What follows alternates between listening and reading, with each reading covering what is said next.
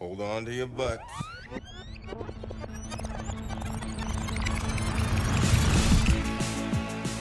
Hello and welcome to episode eighty-two of the Reviewed Movie Podcast. I am Ivan Kander, and as always, I am joined by my two handsome debonair co-hosts, Dave Glanz and Mike Morandi. Say hello, gentlemen.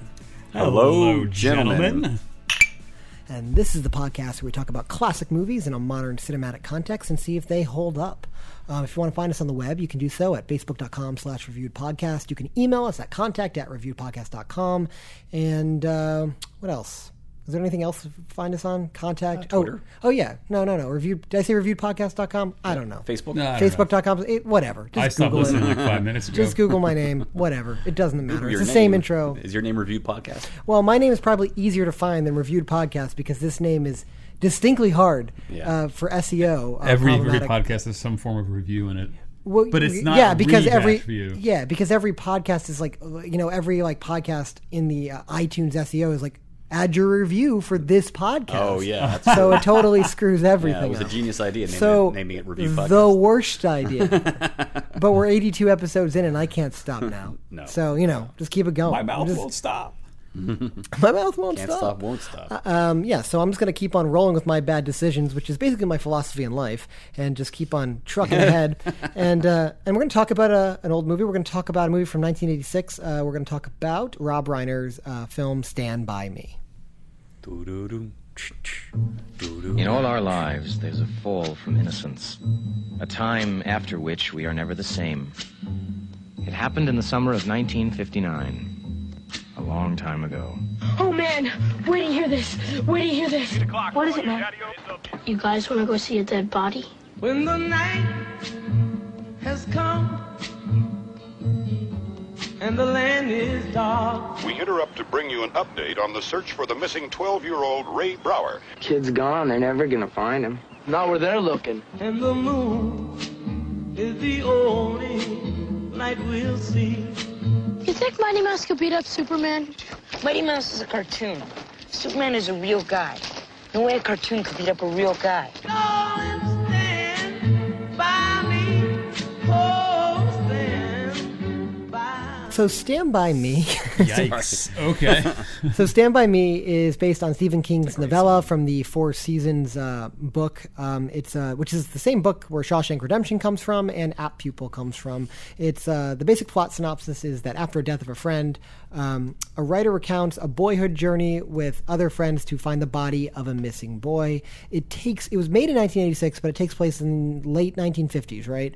Um, yeah. And it stars like the who's who of like popular late eighties child actors. Yeah. Uh, you have uh, River Phoenix, uh, Corey Feldman, the Feldman, as mm-hmm. again, another Feldman appearance. He's also in Goonies. Uh, Jerry O'Connell as a fat kid. Uh, and Vern. As Vern. Vern. And uh, Will Wheaton uh, plays the the lead character of Gordy. Um, and Will Wheaton is kind of known now as in geek circles for you know you know being a part of a lot of things. He was also in Star Trek mm-hmm. and in uh, and some other stuff it's as like well. Like an internet celebrity guy. Yeah, he's like internet famous. Uh, the movie also features Kiefer Sutherland um, and John Cusack, who I totally forgot was in this movie. Yeah. Uh, he's in there for like two minutes. But, you know, I was like, it was funny. There was a framed photo, you know, when they show the framed photo of his brother and it's John Cusack. I'm like, did they just, is John Cusack, I, I, I was like, did they just get a picture of John Cusack and then he comes back? So it was mm. pretty great. Anyway, the movie, uh, as I said, is kind of like, It's a, it's a you know it's ostensibly about three kids who kind of go on this like summer journey to find a dead body, but it's also about larger themes. It's a coming of age story. It's about the fall from grace, the fall from innocence. Um, it's about all that kind of things, uh, all those things. It also um, I feel like falls into this genre of films that is what I would call endless summer movies. Like this idea of like movies that just really capture this this feeling of a lazy summer. Uh, where, you know, as a kid, you don't have like a ton of responsibilities. But it's like not to have school and just go outside and play. Like, yeah, because you, know. you don't have any responsibilities right. and the summer feels endless and it's just like this is going to be the life forever. Uh, and this has been done, you know, for better or for worse a lot of times. Like The Sandlot is a good example of a movie that's about like an endless summer kids movie, The Sandlot, um, and other such films. So, you know, straight off. Hello? Mike? Hello? No, I'm here, yeah. Mike? Okay. Oh, okay. That was can, really weird. Can you not hear me? Um, I didn't even no, say I anything. You're still here. We heard a, we heard a blip. Uh, we heard a blip. but that's fine. Mm. Um, no, so Stand By Me is universally uh, acclaimed. It's a very well-received movie. It's considered to be one of Rob Reiner's best, and um, as is the case with this podcast, one of Stephen King's better adaptations. Like, we've only focused on, like, the good Stephen King adaptations, right. I feel like, on this podcast. Um, but I've got a bunch of thoughts about this movie, and I'll stop, stop yammering. I guess, uh, Dave, uh, were you, did you grow up watching Stand By Me? Because I feel like you'd be of the age. Like, you would have been like ten years old when this movie came out. So you'd have been I was like exactly ten years old. You would have been peak. Nailed it. You would have been peak Stand By Me. Like, these are, this is your, like. But remember, this movie is rated R. And I mean, it's, yeah, okay. So ten-year-olds sometimes see rated R movies now, especially now. But I mean, it wasn't exactly that easy. I will to say by, to go and see a rated R movie when you were nine or ten years old. It is rare with a movie like Stand By Me that it yeah. is a movie about kids mm. meant for adults, which is which is something that Definitely. isn't which is something that isn't made very often. I, I feel like things that are you know feature kid protagonists are made for kids as well. I can I, I, I can't even think of a movie I've seen recently that's about kids that's for adults. But anyway. Uh, uh, so yeah, I, mean, I I didn't grow up watching this movie, but I did see it when I was a kid, um, and I, I probably it probably didn't really revisit it until I was maybe in college. Um, but it was a kind of movie that like uh, was impactful enough to have uh, on my life and, and my friends' lives, where you know you know quotes from the movie, you know we we would quote the movie every now and then, and you know uh, just the idea of going on these adventures made you kind of uh, appreciate. Going on your own little adventures in the woods. I mean, I don't know about you guys, but I, I grew up near a, a park, the woods, and uh, spent a lot of time just hiking through the woods with friends and just, you know, picking up sticks and swinging on vines and, uh, you know, not, not really thinking about what time you had to get home. And, and I think that this movie captures that pretty well. Um, so you g- grew up in, like, um, Leave It to Beaverland? No, not really. I mean, it was like, uh, you know, if, if you're anyone, any listeners are from Pittsburgh, it's near Schenley Park. And, uh, you know, Pittsburgh has a lot of nice parks and woods that you can walk around in and get lost in. Um, and uh, so, yeah, that movie, I mean, you know, I, there's really kind of nothing about it. I think this movie is supposed to take place in the Pacific Northwest, even though it says Castle Rock. Uh, and the, the original Stephen King story takes place in, in um, every Stephen King movie. Or story takes place in Maine, right? No, not The Shining, but well, most of them take place in, in, in Maine. Just, I just disproved you, but anyway, continue. Sorry, yeah, yeah. I mean, he's and he's written a lot of books since. No, he he writes about then. Maine a lot, yeah, for sure. Right. Uh, so you know, my my memory of this movie is a little bit foggy, to be honest. I remember my friends talking about this movie before I saw it, and, and kids were kind of seeing it, and, and you felt a little it felt a little dangerous, you know, and, and you felt cool to admit that you had seen this movie because it was rated R and the kids were smoking and they were saying, you know, they were swearing and, and, uh, so, you know, it felt, uh, it felt like a, like a rite of passage to actually go and see this movie or somehow see it on V H S, you know, maybe the following years. I don't remember how I ended up seeing it, whether I saw it in the theater or not. I actually can't remember. Uh, but I did see it as a kid and, uh, you know, it stayed with me. And, uh, and you know, I, I have some other thoughts about the, the, the overall effectiveness of the movie. What do you think it is? You think it's like, do you think it's a very effective movie or not? I think it is very effective at a lot of things. I think, I think some, I think my uh, largest complaint with the movie would be the narration. I think the narration doesn't work. Uh, the, do you think that the bookends the book it, it bookends with Richard Dreyfuss right. as the adult version of Gordy, kind of narrating what's happening mm-hmm. after the death of one of the group? Now, do you think that the bookends work at all, or is it just the narration that doesn't work? I'm okay you? with the bookends. I think the narration gets to the point where he starts to say things that the characters are feeling, um, where I, I just don't think you you just, you don't need someone to tell you that, and that's. I feel like I, I, it's been a long time since I've read the book. I've read, I, I, I, there was a short period of time, probably right after I saw this, where I was, I think probably like a lot of boy, uh, people my age, guys, maybe especially guys my age, uh, I read Stephen King, Stephen King books nonstop for like two years, I would say, uh, in middle school, middle school, early high school, and uh, I don't remember if the dial, if the story, even the story itself or the dialogue was how much of it was taken from the book, um, but. I don't know where I was going with that comment. Well, I guess, I guess, um, Mike, Mike, I, I think it's interesting Sorry. that he brings up this idea of kind of like um, on the nose narration. Now, Mike, you're a right, writer. You're, the narration. you're a writer. Yeah. Do you did you feel that way uh, about the film, and do you think it limits its effectiveness? And well, I mean, I guess what are your what are your general thoughts on Stand By Me? Are you in the like this is like so? Stand By Me has like this cult following where like this is the best movie about children ever made. Do you kind of subscribe to that high of At acclaim? Or do you uh, are you more in the middle? No, I, I. So first, I want to go and say that I, I agree with Dave. I think that the narration is just like telling us things we already know. And I think if you're a, a smart moviegoer, you already know these things. Like when he's at the end, like, "Wow, you know, it's great to have friends like this," and nobody, you know, how, who who actually does have friends like these. And I'm like, yeah, that's, I, I know, like, yeah, we get it. and, we and get it's it. Like this suspense, like he's like trying to figure out how to sum everything up, and we already know that. Like stuff like that is, I, I, I agree with Dave. I think narration is, it's becoming less and less, um, I think, prevalent, perhaps. I think because it's recognized more as bad writing. I think this was like people still figuring out writing back in the eighties. They were like, yeah, let's do a narration. We have people like that, right? Um, because you had, think about it, you had like. Uh, well, I'm curious. I, I don't mean to di- digress too much, but do you feel that same way about Shawshank? That's like heavily narrated. That's like no, all narration. Yeah, see, it doesn't bother me there. Um, I agree with Mike. I, I feel like the narration is fine. Is yeah, to my, it works in my memory sometimes, and I think even like. Um, Now this is a different. So I was gonna say the Wonder Years is probably around the same time, and this reminded me so much of the Wonder Years with that. This it almost sounded like it could have been the same guy. Like the the You're, voice just sounds the same. Daniel Stern um, and Richard Dreyfuss sound yeah, the same. They, they they do a little bit actually. Yeah, I mean they don't look the same, but they sound. Yeah, I mean when I'm hearing like it's he, it's almost like he's trying to impersonate or one of the other, one of the other is trying to impersonate. Richard sure Dreyfuss is well, Wonder Years is trying. Daniel Stern was trying to impersonate Richard Dreyfuss. They either came out the same year or Wonder Years was shortly after. I think so. Yeah, Wonder Years was after. I feel like that's early nineties. Am I wrong about that? I well, it went into the early nineties, but okay. yeah, and I think I think you have I think that like uh, Wonder Years is like a P G version of this of this right. It's it's a, it's like basically the same setting. Different circumstances, right? But it's the same, you know, kids are this age and it's like them and their friends and what they go through and all this stuff.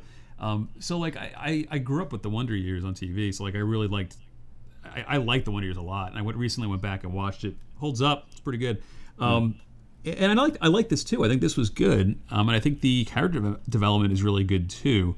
Um, something, and I can't put my finger on it, but just something felt by the end of it.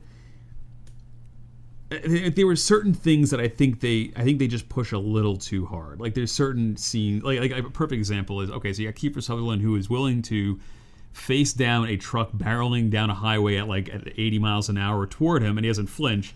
Mm. But a kid pulls a gun, and he's more worried about that. Like I don't like. I, so I feel Kiefer like Sutherland he, plays the bully, right? right. Well, yeah, I mean, yeah. I, I mean, I don't. Uh, I think I kind of get what you're saying, Mike. And it's funny when I was watching this movie, and I, I think it's a good movie. I don't think it's a great one. And it's funny that we're kind of. I thought I was going to be uh, laughed out of here for saying that because I started Googling this movie as I was watching it. Um, and um, I would go with very good. Well, the, the, well, the issue is I, I was like, Dave, I, I was yeah. like, I, is there any critical writing about this movie where they're kind of criticizing its flaws? And if you start looking about pieces about Stand By Me that have been written in retrospect, they're all glowing about how it's such an important movie. It's the, the one of the best, most uh, mature movies about children ever made. Um, it, it's it kind of feels like it's ignoring a lot of the flaws. As Dave said, I think the narration is really on the nose, and I think that certain characterizations are broad to the point that it ruins their effectiveness, and one of those is yeah. Kiefer Sutherland's character. He couldn't be more one note as a character. Yeah, yeah. And I, I feel like that whole end climb. You know, that's the climax of the movie when they find the body of Ray Brower, and um, and that that gun standoff and sequence. I, I still yeah, has gun, no I mean, tension. I feel like it's it makes no like, sense. Okay, it, it, yeah. it, and on top maybe of not it, now. As a kid, it did for me. But also, so, it's not. It doesn't take a lot of balls to be tough with a handgun with a freaking forty-five in your hand. Like, yeah, anyone can be tough. I wanted to see something more from him, from all those characters, like willing to take a beat. Like, some, it, it needed something else. Like, I think just pulling a gun on somebody is not really, I feel like, the climax the movie needed, and I think it's not quite what the characters needed um, in in their arc, you know. And I, I think that's something that bothered me. I think as far as like making something, making things a little bit overly broad, I feel like you know the fat kid, like Jerry O'Connell's fat kid, he's just like the classic, like oh he's the fat kid and he can't ever do anything right. Like I wanted to see him have some kind of a. I guess he does. He gets, gets Corey Feldman to flinch. No, because then Corey Feldman eventually just punches him twice again anyway. Like, so I feel like there was a little bit... Like, I feel like he needed something.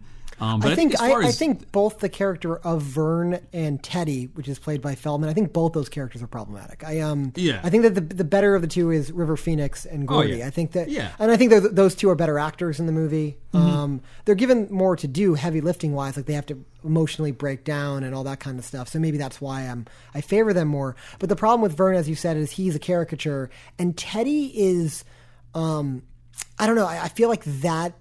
I feel like the notion. Is is a little bit cliche about like my dad was a war hero type thing, and like I don't know if I, maybe cliche is the wrong word. There, there's something about the handling of that that felt very ham-fisted to me, especially that sequence with um, the junkyard owner when he like confronts him and you know mm-hmm. you know causes him to freak out. I think that there there's a um, a kernel there's an interesting idea there. This idea that you can love your abuser, like you know you mm-hmm. can be attacked by somebody but still feel like immense amount of respect for them. Um, I think that's an interesting idea, but I don't know how well it's handled. Maybe it's because the Feldman can't handle. I, I performance think, wise, I don't know. You know, I, I have to. I, I guess I kind of disagree with you there. I mean, I, I have no complaints with any of the any of the acting in the movie at all. My complaint nah. is with Corey Feldman just as a person. I just I, I, said, it, I said it in The Goonies. I'll say it again. His face is just so punchable. You know, everything he this, says, I'm just like, shut up. Is this because you know what Corey Feldman becomes, like what he is no, now? No, no. Like this, I don't even. This, that's separate. It's just like this like punk. Fa- he probably reminds me on some subconscious level of some tormentor in like grammar school that I had. Like it's just, it's just like, oh, I hate that kid. But he has like this smug, punchable face, and I just—it's so distracting. Yeah, I guess. I mean, I guess I, I kind of disagree with you guys. This was always the performance of his from the eighties that stuck out. That stuck. No, I'm not saying most. It was a bad performance. I'm just saying it was annoying. I just didn't like him. I, I think like, I and I think, but he's playing into it. He plays that. He plays the obnoxious, like you know, oh, the tough guy, the fake tough guy. I, you know, I, there's something nitpicky about my comments because I mean, let's be honest. For kid actors, they're all very good. I yeah, mean, yeah. I mean, for a movie centered on kids, uh, Rob Reiner does a pretty incredible job with his casting. I mean, he casts kids that look right and, for the most part, are you know, it, it's it must be really hard to find kid actors that can do this. You yeah. know, and, and do it believably. So, I mean, I don't want to hamper on that, I guess, too much. Um, my lo- my other major issue in the film, in talking about broad ideas, I think that this idea of the parents kind of being this vacant shells because of grief, I think that idea is played out and dull and uninteresting. And, or, or the idea of, like, my dad doesn't understand me and doesn't love me. Like, I think that is something that I'm just tired. I'm tired of seeing that dad character, mm-hmm. like the one you should play football and not be an artist, like the Varsity Blues. Like it, it, it's the Varsity Blues. Like this is not your life. Like, so had you I seen did. this movie before? I saw it in college. Okay. I remember. I remember liking it. Mm-hmm. I don't remember loving it. And in revisiting it now, I think my feeling's the same. I think I have an appreciation for it. And there's things I'm going to get into that I think are very good in the movie. Mm-hmm. But I don't think this is like a total one hundred percent home run that's worthy of like. You know, being one of the top two hundred fifty movies that buy on I M D B, all that kind of jazz, yeah. I guess, is where I fall. I guess in. I could maybe, uh, I mean, I M D B is a little, you know, I mean, I could, I could see it being on I M D B just because of the nostalgia factor. Um, but yeah, I agree. I mean, for me, there was enough, when I was watching, I kept thinking like, yeah, there's a lot about this movie that doesn't work, but the good stuff in the movie, so, uh, in my opinion, outweighed the bad. Well, can I ask you? A, I, I think like if you, I, I think you to to do the movie better. I think you just cut out the whole gang thing. I, I think it's it's extre- extraneous. We don't need it. Like it's there's no point. They set well, up that he steals his hat and he never gets the hat back later, which pissed me off. So I, yeah, freaking, I, I mean, I, I kind of like that it gives it a little bit of catharsis at the end, where they you know there are so many other ways to do catharsis without bringing two dimensional characters and wasting time developing them when you don't really need to. Like it's just it's you don't need it at all. Like spend time well, structure- with them. Like, structurally, I kind of understand this idea of like a ticking clock, like they need to beat the other guys there. I kind of that, understand that, that, that structurally. That doesn't come into play until like the last, like, like what, twenty, twenty-five minutes of the movie. So there is no ticking clock at all. And then at the very end, like, oh, yeah, we'll just throw this extra complication in. I think you look at more creative ways of solving all of their, their character arcs by doing something else. You have maybe the, they get there and the police are already there. Or the police are nearby, or so. There's other ways you can do it. And I think honestly, it's, it, I don't think a ticking clock is what you need. I think you have to have elements that test the two characters. You know, their spine, what's driving them, what's going on. You know, what the fact that, um, you know, uh, Corey, uh, not Corey Feldman, uh, Will Wheaton's living in the shadow of his older brother, and the fact that his parents don't love him and they love his brother. Um, you know, River Phoenix, the fact that he is living in the shadow of his family name. So very, very similar thing. Like the fact that he's, I think those things never really get resolved in the sense of they find some form of redemption. It's just more of like they rely on each other and they care about each other. Um, and I think that's good, but I, I you know, I. I I think there were probably more elegant ways of doing it. I mean, does that make well, sense? I mean, maybe if you maybe there's another way to look at it with the uh, the these older this, these gang guys and Kiefer Sutherland's gang. We're kind of forgetting that they are also kids. You know this this you know how old are they supposed to be? Uh, well, they're definitely high school students. They're high school kids. Yeah, yeah. yeah. I mean, I, I would say they're probably like juniors or seniors as opposed to middle schoolers. And uh, I mean, Kiefer Sutherland was at that age where he was playing. You know. Like seventeen, eighteen year old. Even though people. He was like twenty something, probably. Maybe. I mean, yeah, whatever. Um, so I mean, it, it, I agree. They could have, exp- they probably could have explored the older, uh, the, the gang members' they, they could have had a little more dimension to them, but they were really kind of there to be a foil to, you know, the four uh, protagonists in the movie. So I, I guess I agree they could have been a little less one-dimensional, but at the same time, it's, uh, you know, coming in from Rob Reiner's perspective, maybe he was thinking uh, this is, you know, kind of two different points in your life when you're like, when you get to be older and you, you know, this gang, they're, they're really at the point where like, okay, I really have to like stick with this guy because he's cool. And, you know, think about all the reasons that these older sixteen, seventeen-year-olds get into a gang like this. But I feel um, like that gang, every every element of it, when I think back about it, I feel like that adds some form of cheesiness, which I think for me prevents it from being a really good classic movie, because there's it just feels more Hollywood. There's a gun involved because they can scare them off. They got their race car. Like, yeah, I, I agree I that it doesn't work completely, out. But I think that there was probably some intention behind it. Well, I think the, oh, the no, inten- I think the in- I think the intention is to juxtapose the idea of kids that are still kids who haven't quite fallen yet, mm-hmm. and then these are the people that have fallen from innocence. You know, it's the idea that. Uh, Uh, I mean, again, this is the voiceover being too on the nose, but it's this idea that they're still talking about Mighty Mouse and Superman right. and eating Pez, and go- Goofy, and, yeah. and, and Goofy and stuff like that. What when, when you know, when you know, you you know, in five years they're going to be talking about girls, and they're going to be talking about they're going to be pretending to be adults, whereas here they're still comfortable and okay being kids. And yeah. I think that's really important. I, I think that. I mean, I don't want to bash this movie too much, and I feel like we're being too negative on it, because I think here's the elements I think are excellent in the movie. And this is probably Stephen King's influence, but the movie is not afraid to shy away from some really, really, really dark things. I mean, ostensibly, it's a movie that, like, you know, as Mike just said, it's a movie where they're arguing about whether Goofy's a dog or not, and then they're also look they're physically looking for a dead body. So there's right. this there there is this aura of death that surrounds the entire movie um, that really just adds weight to things, and and then this idea that, you know, you'll be stuck in your life forever because people expect you to act horribly, and those are serious dark things, and I think the movie handles those um, pretty well, and um, I think that's that stuff's really touching. Um, so I, I'm, I'm I'm down I'm down with that. Um, I also think that the movie is all about the nature of storytelling, and um, well, I'll, I'll get into the, uh, I'll get into why I think that is in a little bit. Any other comments? Like, what what do you guys really like about this movie? I no, I, I I agree. I think I I mean we're we're nitpicking because when a movie is, I think, lauded this well, you don't want to just make a podcast, like Ivan said, jizzing over Jaws, where it's just everything. When we talked about Jaws at one time, you don't want just everyone's like, yeah, it's a great movie, great movie, and that's it. Like, I want to find the things that could have been done better. You know, or or looking back at a critic with a looking at it with a critical eye, and I think um, I, I think it has a very realistic view of, I think, just young boys. In that, you know, I think there's all, I was never like this as a kid. I was a kid that stayed inside and played video games, just straight up nerded it out. Like, that was it. Mm-hmm. I never did dangerous things. I never smoked. Never really cursed a whole lot. Like, so I think it's a different a different slice of society, but I think it's still a very real slice, and I think that they they portray it accurately. And I think these kids are. You know, one minute they're picking on each other and making fun of each other. The other minute they're like crying and like, you know, trying to be, be good friends. And I think what you see a number of times is you see the, more often than not, you're seeing them kind of like, quote unquote, ranking each other, ranking on each other. But there are some good moments where, you know, when they come back from the junkyard and, and you know, uh, Corey, I, I don't know what these freaking kids' names are. I'm just going to keep going referring to them by their actors' names. But Corey Feldman's like crying and he's all sad. Teddy. He's like, Teddy. And he's like, I'm sorry, I'm ruining Teddy, Teddy Duchamp, right? Yeah, Duchamp, and he's like, "I'm sorry, I ruined everybody's good time," or "I'm sorry that I'm, you know, ruining it." And I, I think that that's that scene is really interesting. And I think that, that I liked seeing Dave. I know you didn't really, or Ivan, you didn't really like that scene. I like that junkyard scene. Yeah, me too. I like that scene. I don't um, love that scene, and I think it's something to do with I don't know. It's something to do with Feldman. Maybe it's just Feldman's punchable face. I don't know what it is. It is I just spreading. don't like Feldman. I don't know what it is. Uh, yeah, I but think no. he. Yeah, I think he. I, yeah, I don't think he's a, a great actor, but I, I think he did enough. For, I think he did what he needed to do for those scenes. Um, and I think that that's. I, I think they do a good job with the four main characters, the exception of I think you know. Uh, The fat kid could have been a little bit Vern. Better. Yeah, Vern could have been a little bit. But but overall, I, I think it's good, and I think it's it's very hard to capture that, especially when you're when you're contending with child actors on top of everything else, right? Like you have, I know it's kids being kids, but these are really adults in kids' bodies. A way that you know, I feel like they deal with stuff and they admit things. Like I, I feel like the fact that both these kids understand that, like I think my dad wishes I had died instead, and I'm never going to be able to get out of my name. I'm not sure if kids are ever conscious of that.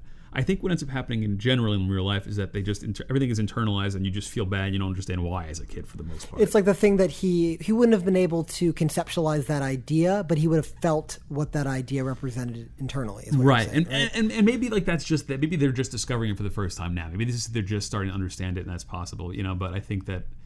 You know, I, I don't know, I don't know exactly what I'm trying to say. I think I lost well, my train of thought. No. I, I well, like I the think, movie. I think it's great. I think they did a lot of really good things with it. Um, yeah. uh, you know, five stars. Let's get out of here. No, I, I five think, stars or whatever. You know. No, I think that that's. I think that's a really interesting point. Uh, this. I, I think that the movie, a lot of the movie, is pre- presenting an idealized or super advanced version, uh, th- as opposed to actual reality. And what I mean by that is, I think this is representing, it is tapping into this desire for kids to have friend to have had friends like this, but I don't think a lot of people do have friends like Agreed, this. Agreed, yeah. Um, and I, I mean, I, and maybe you're you're different, Dave, when you were swinging on ropes in your, your Pittsburgh, your idyllic Pittsburgh I, I, upbringing. I did but, have friends a little bit like that. But like, like I, I never had like a gang like this where like, I th- I desperately wanted a gang like this. I'd watch Dude, movies can, like you this. You can join. There are gangs out there, man. No, no, I, you know, I, I, I desperately, I desperately wanted like the Blood Brothers feeling that this movie kind of comes across, and whether or not you know you eventually grow apart, whatever.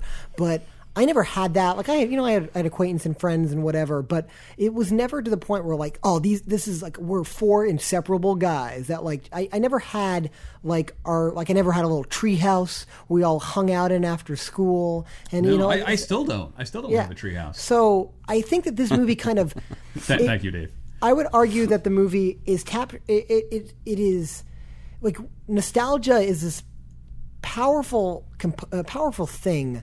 That we buy into the reality of things that were not necessarily true, and this you could you could this is such a big idea that you could argue that this is the inspiration or the, the impetus for the entire political movement right now. But this this nostalgic for a time that never was, but you feel like it was real, and you feel like you feel like times were always that carefree and always that good. Um, and I think movie, this, this movie really captures that, and I think that the fact that it takes place in the nineteen fifties is really important because the nineteen fifties in America is kind of has this idealized. White picket fences, Leave It to Beaver-esque, uh, you know, uh, aura surrounding it, that we kind of always go back to that time, even if you never even grew up in the nineteen fifties, as that is the time when America was America, as long as you were white. Right. And, well, it was, it was the post-war period, right? It was the...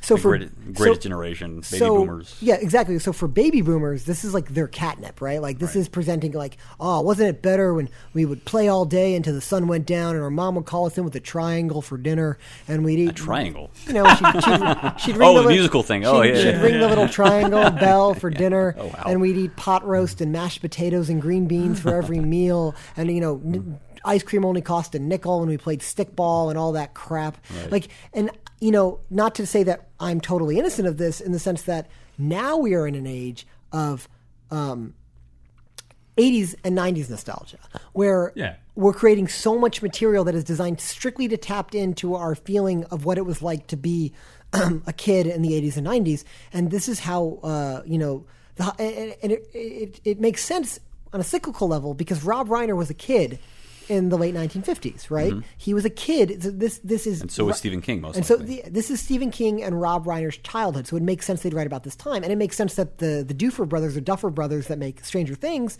are writing about the late eighties because that's when they sure. were kids and that's right. when they were watching movies. Right. Yeah. So what's going to happen is in fifteen to twenty years from now, you're going to get all the you know. Uh, all the people that, you know, grew up in the early two thousands making movies about that as a nostalgia. Right. And I think I talked about this on another podcast. Were like, what are you, how are you going to make that movie? Like, what, what is it, what did everybody look like? I, I think you, I think that if, in the time of E T, you would have been like, how are they going to make this feel nostalgic? Right. Um, and now it feels totally But I feel nostalgic. Like eighties is the last big car- caricaturable, if that's a word. Not at all. ninety, no, nineties no, no. grunge, nineties grunge no, and not, punk not nineties, and pop I think punk. Like two thousand and on, it's just been like soulless. There's just no personality. I think you only... Like, well, I, that's what we... That's what people in the eighties were probably saying about the eighties. Exactly. They're like, like you, we missed the fifties. Yeah, you're only you're only saying that because you weren't a kid in the early two thousands. You were you were already had self-awareness of it. It, it wasn't everything wasn't rosy for you then. You it already never was knew that rosy. The, I grew up on the streets, man. You knew that the world was a darker. You had fallen from innocence at that point, and yeah. this movie, it, it, it, it, so like.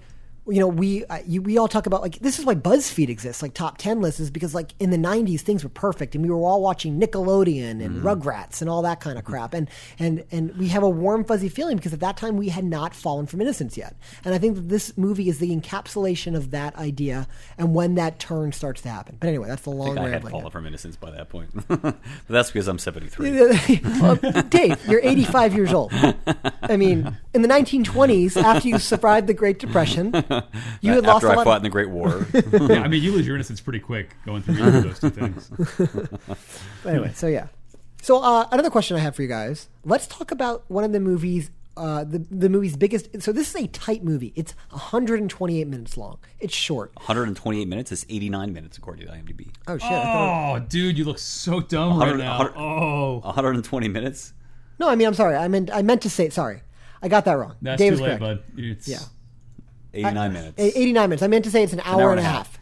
It's Ooh. a short movie. It's a tight ninety minutes, right? So I think that the, uh, um, I think it's really interesting because the movie being so short still takes time to do a tangent where it shows his story of Lardass and the pie eating contest. Right. Yeah. I'm going to go around the table. What is what is the symbolic point of Lardass and the pie eating contest? And I have a theory oh, about this. I have no idea what the symbolic point is, except oh, for the just... fact that it's giving us a chance to to finally see this main character as a uh, storyteller, as a and, rocketeur, and how people react to them. You know, how people react to. I mean, when you're eleven or twelve years old and you're making up stories, I mean, this seems like this seems like a pretty well. thought out, you know, I mean, story for that. I mean, you know, it, it's a gross story. It's, uh, it, you know, it's a story about this a guy who, it's a pie eating contest where, where he, you know, he drinks castor oil and vomits and everyone vomits. And I love how everyone vomits blueberry pie, even though only the contestants on stage. I didn't even catch that. You're right. That's amazing. I mean, this scene definitely stayed. This, this is definitely this scene. And, and I think the other big scene you're probably going to want to talk about is the leeches scene. Uh, those those yes. two scenes were, well, I guess another other, the uh, train on the bridge scene. So I would say there's train three, on the bridge stuck with me pretty hard. From th- when I first th- saw the three movie. big centerpieces yeah. in this movie, in my opinion, and and uh, this one probably stuck with me just because of the gross out factor. I would say. But okay, so but okay, um, I would argue that the train sequence and the leeches sequence have a bearing on plot. They're about yeah. they're about kids forced to overcome large, large obstacles, dangers, real life dangers, like mm. the idea that real danger is inflicting in their life and coming to terms with that. Like this again, the fall from grace, the fall from innocence. The pie eating contest doesn't have anything to do with that. So this why? Co- meaning, so right? why did Rob Reiner include it in the movie? Mike, what's your answer to that question? So I, I think so functionally. I think he loves like, pie. I, I, I, I think I don't know who said it, Dave, Ivan. It's your chance to see is he actually a good storyteller? Is he a good writer? Um, I think the answer is yes. I think react? It's like a very creative. I, I enjoy that little trip down whatever the hell that was, um, and I, I, I would. I mean, my guess is that it's it's it's a symbolic story of you know kind of what everybody's dealing with, like of of having to being able to literally spit back out all the crap that's been force fed to them, right? It's like all of them have some kind of baggage, and um, you know it's their way of getting revenge. It's their way of like spewing back all the crap that's been dealt to them. Um, and I, I like how like nobody in that in that story is like is sympathetic. Like there's no good guys. There's just everyone. I mean, aside from the you know mm-hmm.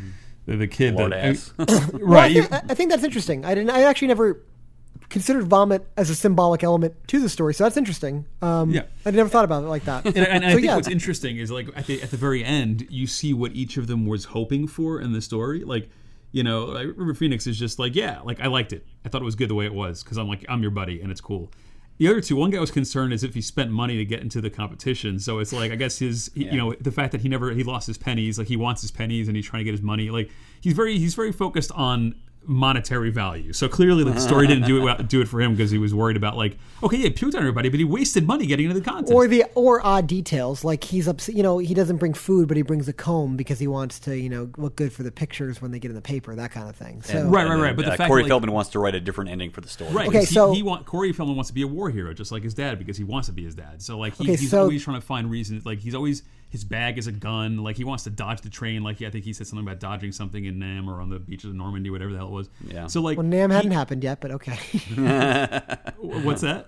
Uh, Vietnam had not happened when the movie. Oh, right. So then it was right. It was in the fifties. You're right. Exactly. So it would have been correct. Thank Korea. You. Thank you. Korea. Yeah. Um, but So, um, but, but I think his his thing is he wanted out of, out of that story, he wanted something that was cathartic and is going to be like, yeah, he just ran out and shot everybody and just walked off in the sunset and joined what did what did join the Rangers or something like that. Well, I think I think that's really interesting. I'm I'm glad you brought up that point because I I I didn't I I, I was trying to I was wrestling with this for a while. I'm like, why include this in a, a short movie? Well, you're, you're, you know, you're obviously, this isn't like a meandering movie. It's a very focused movie. Right. Yeah, why yeah, take yeah. this, why take this diversion, an extended diversion? And my theory is, you know, I think that what Dave and you both said about this idea of you want to show his budding storytelling ability in, in, in, um, is important.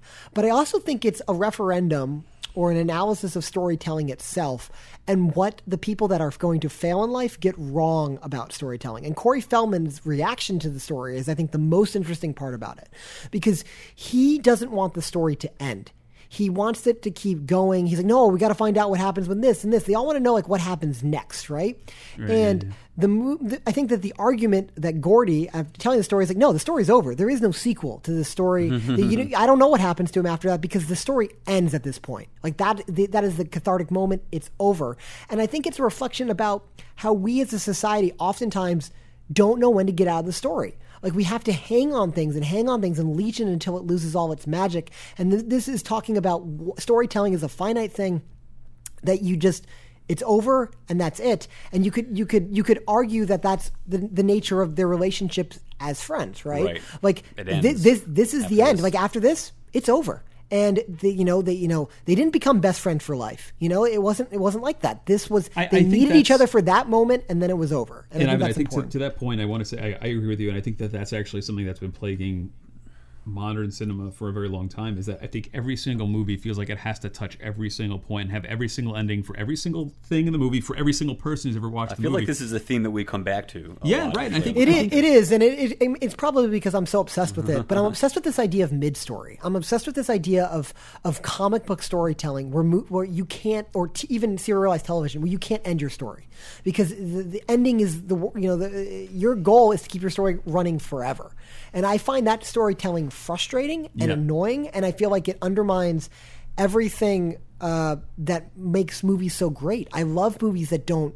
I love movies that feel satisfying but don't wrap everything up. And I would argue um, that I mean, Stand By Me, you know, for better or for worse, I may, maybe be too on the nose, but I like that this movie is like this is about an isolated portion in their life.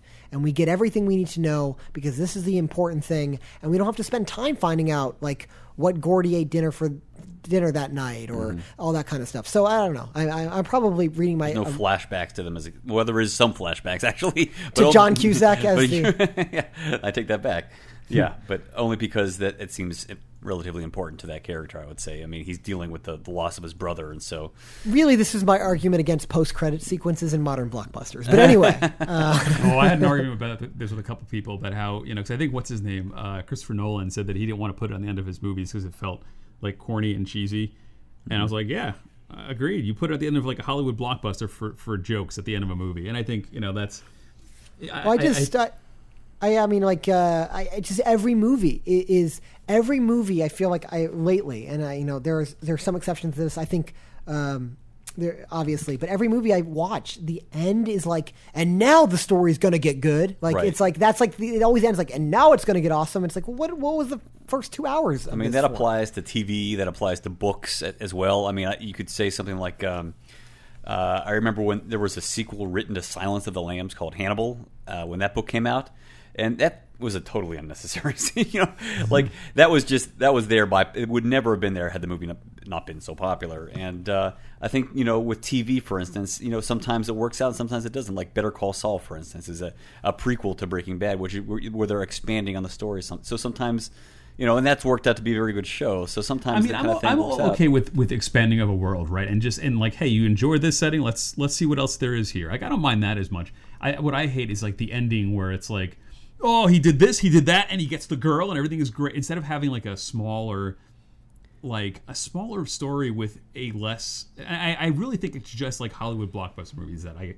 I, I go and it's just like, oh, okay, here we go. Yeah, everybody gets what they want. Okay, it's good.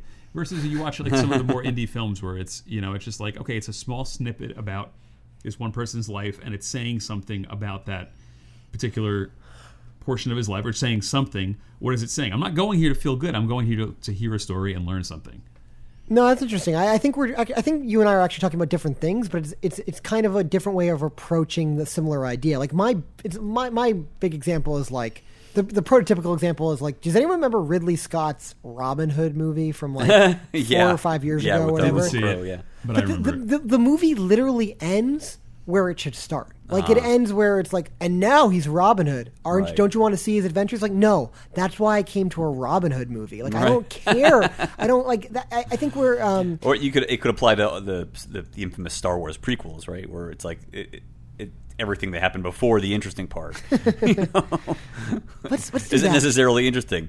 You know, and there's the famous Patton Oswalt sketch where he talks about, like, if you could go, if he had a time machine, he'd go back in time and he would, uh, you know, he would... beat George Lucas with a shovel or something, for you know, and he does this good impression of like you know meeting George Lucas. Well, what if I told you that we could go back and meet Darth Vader, and he was a whiny little kid, and you know, it's like no, you don't always want to know everything. You know, you want to know just what's you, you want to take out all the fat. You want to know just the interesting parts of the story.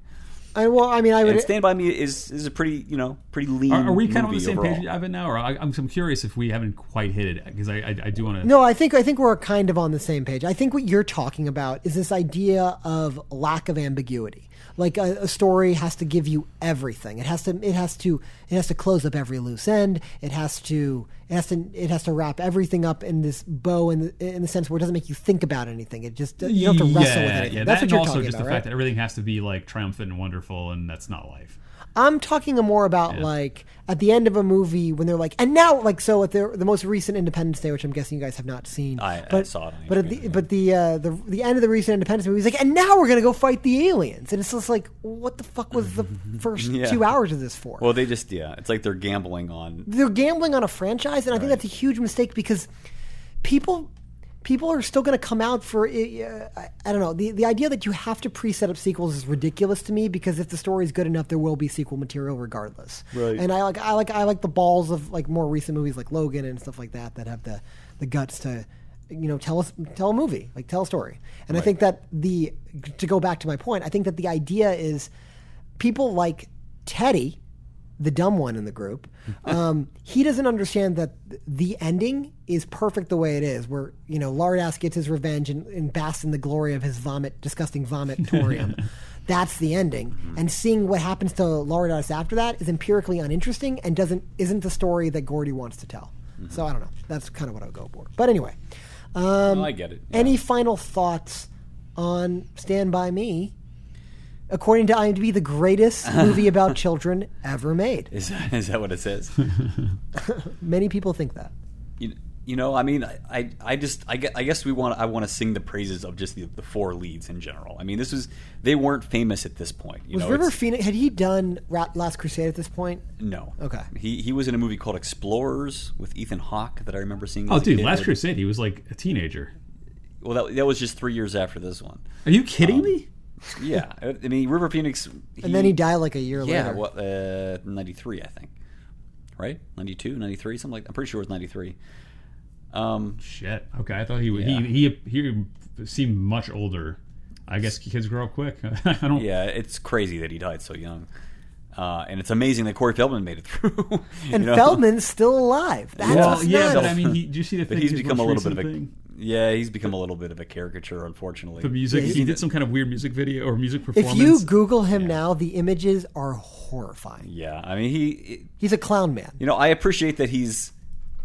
That he's still, you know, living. Right. I'm glad he's still, not dead. That he's still a relatively functional I got, adult. I got to be honest. I don't think he's relatively functional, and I'm, I don't know if the world's better with him still in it. I'm just saying. Oh, God. Damn, let's be, let's damn, be nice here. That's harsh, uh, you sound like the junkyard guy. What junkyard? Um, oh, yeah. uh, you know, I, I really appreciated that the, the difficulty of finding child actors that could uh, believably uh, bond with each other. I mean, I, I felt like these char- I felt like there was a history with these characters. Um, you know, I, maybe part of that is because, like like we were saying, it's a pretty lean movie, so it leaves it actually does leave a lot to the imagination, where you, you don't see a lot of their home lives. You don't see a lot of uh, the story beyond what's happening within this forty-eight hour period.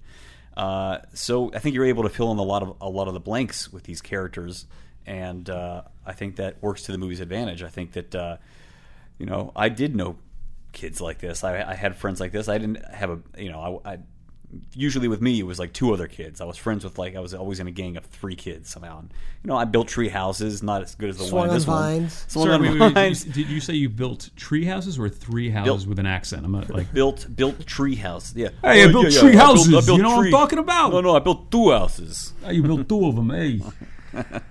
uh, Well, I just want to basically. It seems and I, like and I, I think this kept. I'm sorry, and I, and I also think this movie captures the, uh, a place very well. I mean, I, I like just the way you know it, it, it's a it's patient with the cinematography. I like the way it captures the uh, the railroads and the and the pine trees and the land and, and you know what that feeling that you really want to go out there and explore.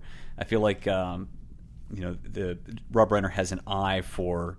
Um, You know that uh, the the great wide open. You know, and you know what it, what's what it's like to when you're a kid and you're only focused on, you know, just that one thing you're going after. I mean, these kids know what they want. You know, they just want to go see this dead body, and then they're you know I, I like how it captures the way their minds kind of wander off to all these goofy subjects that that you you know. Now that I have kids, I mean, you know, my daughters will bring my daughter will bring up some random thing that has nothing to do with what we were talking about, and uh, I, I like you know how the movie captures that kind of. You know the state of when you're, you can you can kind of feel them changing. They're starting to think a little more deeply about things, but at the same time, they're also, you know, you know, there's a scene that scene in the junkyard before they have to escape from that Rottweiler. You know, Jerry O'Connell, uh, Vern just sits there and says, you know, this is the best time, or something like that. He says like, you know, this is this is like this is a great time. You know, just kind of very innocently, you know, and I appreciated that. No, totally. And I, that goes back into this idea of it captures the feeling of the perfect endless summer, mm-hmm. right? Like this idea of that. Um, I, I think that every person, you know, in a, in a gr- you know, growing up in if relatively, you know, affluent aspect of America, that you could just go back to that time when life was full of possibility and there was hope and you weren't the depressed shell of the human being that you are now. Which is me. Anyway, Mike. Oh my God. What do you What do you got? Uh, any final thoughts on uh, Stand By Me? Yeah, I think I think we kind of talked it to death. Um, it, it was enjoyable. I think it was good. I I, think, I guess for me the, the weird thing for me is like one of those. Like, how did this movie? How, how do you pitch this movie? It's like it's a movie about kids. I don't know how it gets made. It wouldn't get made today. I tell you that because well, it's not Stephen made. King. I mean, and Rob uh, yeah, Reiner. That's true. That's true. Was yeah. Reiner a name at that point though? Had he done Harry Met Sally? No, he, but he had done uh, Spinal Tap and The Sure Thing with John Cusack, and he had been. I feel like those two. He was a star from. Enough. He was. A, he's. He was. He's Carl Reiner's. Yeah, he's Carl Reiner's right, son. Carl Reiner's son, and he was on. He was on uh, All in the Family for a long time. The uh, popular seventies show. So the key to get my movie made is to become a child actor mm-hmm. on a popular sitcom. Well, he wasn't a child actor; he was an adult actor. He was. Yeah, shit. He played uh, Meathead, the um, the son-in-law of Archie Bunker. And, oh, and I didn't that know was that. A, that was a show in the seventies that I remember seeing reruns of on Nick and Night. Oh, I'm seeing pictures of him right now. Oh, my God. He's yeah. got this crazy mustache. Anyway. Yeah. yeah. Um, so he was a T V star. There you go. Bam. And uh, and Stephen King at that point was, um, you know, I think he'd already had Carrie made into a movie, right? And uh, Christine and a, n- a number of other movies. And yeah, I would guess this, this was probably his first non-horror, supernatural type movie, uh you know, made into a, a film. You know, there weren't that many. I do remember. I do remember reading. Uh, the book is called Different Seasons, and I think it has. Um, is Apt Pupil. Apt Pupil, which Rita was a Hayworth Bryan Singer the, movie eventually. Rita Hayworth in The Shawshank Redemption, right? And a movie called uh, The Breathing Method, which will never be turned into a movie. Wasn't but, there also uh, something called like The Long Walk or something like that? About no, there's uh, four. Uh, it's, okay. There's it's the breathing. It's the breathing method. It's uh, the remember. body. Which what is was the breathing getting, method about? It's about a woman who's giving birth and is decapitated.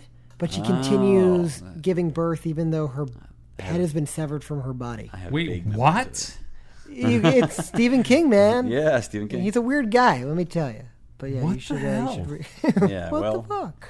Uh, but yeah. Anyway, all good stuff. Uh, I think the movie is definitely worth watching, especially now as we're kind of hitting peak summer. Like this is like, you know, perfect time. To, this is like mm-hmm. this is the time to watch Jaws, and it's the time to watch uh, Stand, Stand by, by Me. me. Yeah. So there you go. And both movies we have now covered on this podcast. So, so here's a question: the "Stand by Me" song, was that written for the movie? It's no, not, right? No, absolutely no, not. No, no, no, no. In fact, I, it was called "The Body," which I think is actually. A, I think "The Body" is a better title than "Stand by Me." I actually don't like the title "Stand by Me." Hmm. I think it's on the. I think it's on the nose in a way. I guess. I, because it's about kids trying to find a body. It's the body. Yeah, yeah but, it, it, well, I mean, you could argue that. Uh, in a deeper sense, it's about kids uh, uh, sticking sticking with each know, other, standing a, by each other. I know, that's what I'm saying. That's too on the nose for me. Yeah, that's the theme of the movie. I, right. I have a problem with that. But anyway, um, yeah. there you go. Uh, if you want to find us on the web, you can do so at reviewed podcast dot com, facebook dot com slash reviewed podcast, and you can email us for movie suggestions that you want to hear about at contact at reviewed podcast dot com. We're promise we'll talk about them eventually. Uh, Dave, where can people find you on the internet? On Twitter, Dave Glanz, G L A N Z, and Dave Glanz Productions dot com. And Mike, where can people find you on the internet? You can find me on Twitter at Mike Morandi or my website, Mike Morandi dot com. And you can find me at Ivan Kander, that's K A N D E R on Twitter, um, and I write and edit for the website, short of the week dot com. My website and portfolio is at lucky nine studios dot com. So, uh, there we go. Dave, do you want to give us a little bit more of that beautiful Stand By Me rendition to take oh, us what out? What are we doing next? What are we doing next? Oh, shoot, I totally forgot. Um, yeah. We are going to be doing uh, The Karate Kid. Starring Jaden Smith. Uh, uh, starring Jaden Smith. no, uh, no, Pat no. Pat Morita. Uh, we're going to be doing uh, the, the good karate- one. We're going to be doing well. I mean, debatable. Uh, we're going to be doing the Karate Kid uh, because uh, the director. Um, First one. Uh, uh, did he direct all of them? No. John Avildsen. I think he did direct all. Did, of them. Did he direct all of them? I don't know if I've even seen the Karate Kid two and three. I've only seen the original. I but definitely saw two. We're going to be watching. What's the one we goes to? Um, actually, goes to Japan. That was two. Okay. Um, what happens in three? Uh, I don't remember, but exactly. there's, there's, you know, it's another bully. We're actually, do, we're, do, we're actually doing the next Karate Kid with Hilary Swank. No, we're doing, oh um, my God, I forgot about that one. We're doing, uh, the Karate Kid with uh, the, John G. Avildsen recently passed away. We're going to be doing that film, uh, from nineteen eighty-four. So go ahead. He's more we're famous gonna, as the director of Rocky. Of course. And yeah. also, of course, the Karate Kid. Uh, but well, Karate Kid's a popular movie. So go, everyone, uh, go out there, check it out, and we'll be talking about that next time. Uh, Dave, uh, sing us out, please. Whoa, whoa, whoa. Hold on, hold on. One Wait, more thing. One more thing. One more thing. Are we going to talk about the elephant in the room? Um, is there an elephant in the room? Oh, there married? is. There is. Well, yeah, that too. Um, a couple weeks ago, Edgar Wright made a tweet. Oh, yes. I, Wait, I know we talked about it on, on social media, but right. this podcast, we need to just... Oh, yeah, yeah. Wait, what happened? I forgot what happened. Okay, all right. Mike, do you want to set up the story? no, Should I well, set up the story? There was, was something about the American... There was a discussion in the last podcast about, you know, what no, no, Edgar no, Wright... No, no, no, not the, not the last podcast. Not the last one, This was sorry, like two years a, ago. A previous podcast from the one we did for... Uh, the American, American Werewolf, Werewolf in London. In London. Mm-hmm. And I've and Dave got into a debate about what Edgar Wright would think uh, would be a better horror movie. I think it was it Dawn of the Dead and it was uh, Evil Dead two. Evil Dead Evil two. Dead, is Evil better. Dead two and and American Werewolf. We're not talking London. About what you think. We're talking about what Edgar Wright thinks, which is more important. Wait, did he did he in his list put Evil Dead two above or below? Below. He put it below. He put that's crazy. I, I he put even, American Werewolf in London. You didn't, look you didn't look. I'm sorry. I'm just you drunk. didn't look. I didn't look. And then he deleted care. the tweet. Edgar Wright, well, if you're out. He deleted the tweet so afterward. I, I think because I because he came said, to his what does goddamn he know anyway? sense. And I was like, never no, heard of the no, guy, no. and I think he really hurt him. I'll admit, shut the tweet I'll admit down. that I'll admit that in the tweet he said that this is fluid and changes. But here's my top because so the sort the reason this happened is because the New York Times just published their top twenty-five films of the past, you know, of the of this millennium so far. And uh, so a lot of filmmakers and people have just been kind of just randomly putting out their top twenty-five movies of the past. You know, twenty, twenty years of the past, or of all time, or whatever. And Edgar Wright decided to put his list out, mm-hmm. written on notebook paper as an image. So I saw that, and it just it, I flashed back to us talking about Edgar Wright and American Werewolf in London. And I had I had not heard him talk about it. I didn't know anything, and I, yeah. I remembered. I went back. I had to scour the archives of the Review Movie Podcast. I found the podcast. I had to find the moment in the pod. I was like, I know we talked about this. Yeah, and I, Dave at the went time, to a library when I microfilmed like, to hey, find out the old episode. He yes. really did a lot of research. I mean, I mean, first off, um, but they were both on the list. I guess that's what we can agree on. They're both on his list. Well, they're on the list. But Dave, you were correct. American Werewolf in London is higher. And again, I, I happened just again. I got talked over a third time. I was saying we both need to tweet him, and wh- whatever he picks, like we had to have some kind of stakes about who owed who what, and we didn't do it. And now, I mean, Ivan, I think Ivan knew he was wrong. That's why he didn't do it. I still think that uh, I'm right because I think that As Dave says, the list is fluctuating and changing, and I think that when he woke up in the morning and realized in a drunken stupor what he had done. he, he did re- he retract it. I think it was... I just feel like Edgar Wright... Now we definitely need to tweet it. Whose because... cinematic style is ripped off from Evil Dead two. Like, he he's stealing, like, the jump cut kinetic edit from Evil Dead two in every one of his movies. Like, how... Uh, but also, anyway, I mean, there was a large gap between them. It was, like, two and nineteen. It was a big... I don't care how fluid that list is. Anyway, I don't see that coming together or passing each other. To make a long story Clearly, short, everyone should go see Baby Driver this weekend. Yeah. So he can keep making movies because yes, he's a great movie agreed. maker. He, so. He's fallen on hard times. Some people are bad-mouthing him on Twitter. He's real upset about it. Go see his movie. Make him feel better. I, well, I, I, I don't think he's ever had a hit. Like, I don't think he's ever made a movie that's made money. Oof, man. Right? Well, dude. They've made money, but they haven't been... I mean, he wouldn't be making movies if he... My recollection is that sh- um, Scott Pilgrim was one of the biggest flops. Oh, yeah. Uh, I, I just feel but he, like, there's there's audiences for his movies. Okay, well, I guess my way of phrasing it is like this: people know who Edgar Wright is, yep. and it's crazy to me they think that Edgar Wright has never made a movie that has grossed over a hundred million dollars in theaters. Mm. And like we're talking about that that happens every week that a movie comes out that grosses more than that. So yeah. uh, it's crazy to me that he's a movie that a movie maker that a lot of people respect. That just his movies don't make money, and I think that's interesting. Anyway, uh, we've been talking too long. Uh, watch Karate Kid. Yeah. Watch Baby Driver, all that good stuff. Uh, leave us me. leave us five star reviews on iTunes. I don't want any of that one star crap. Only five star reviews. um, I'm not afraid of the one star. Do it. yeah, you whatever. Can rate me one star. That's yeah, okay. Yeah, well, not me. I can though. take it. I not can't our take show. it. I can't take it. Um, but anyway, thanks so much for watch, uh, watching. Thanks so much for listening, and we'll see you guys next time. Hey, maybe they're watching something. okay. Yeah.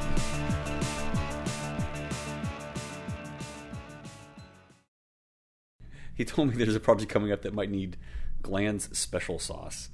I'm yeah. like, that's a little weird, but okay, well, I'll I, be in there. I walked in on the wrong time. What is this?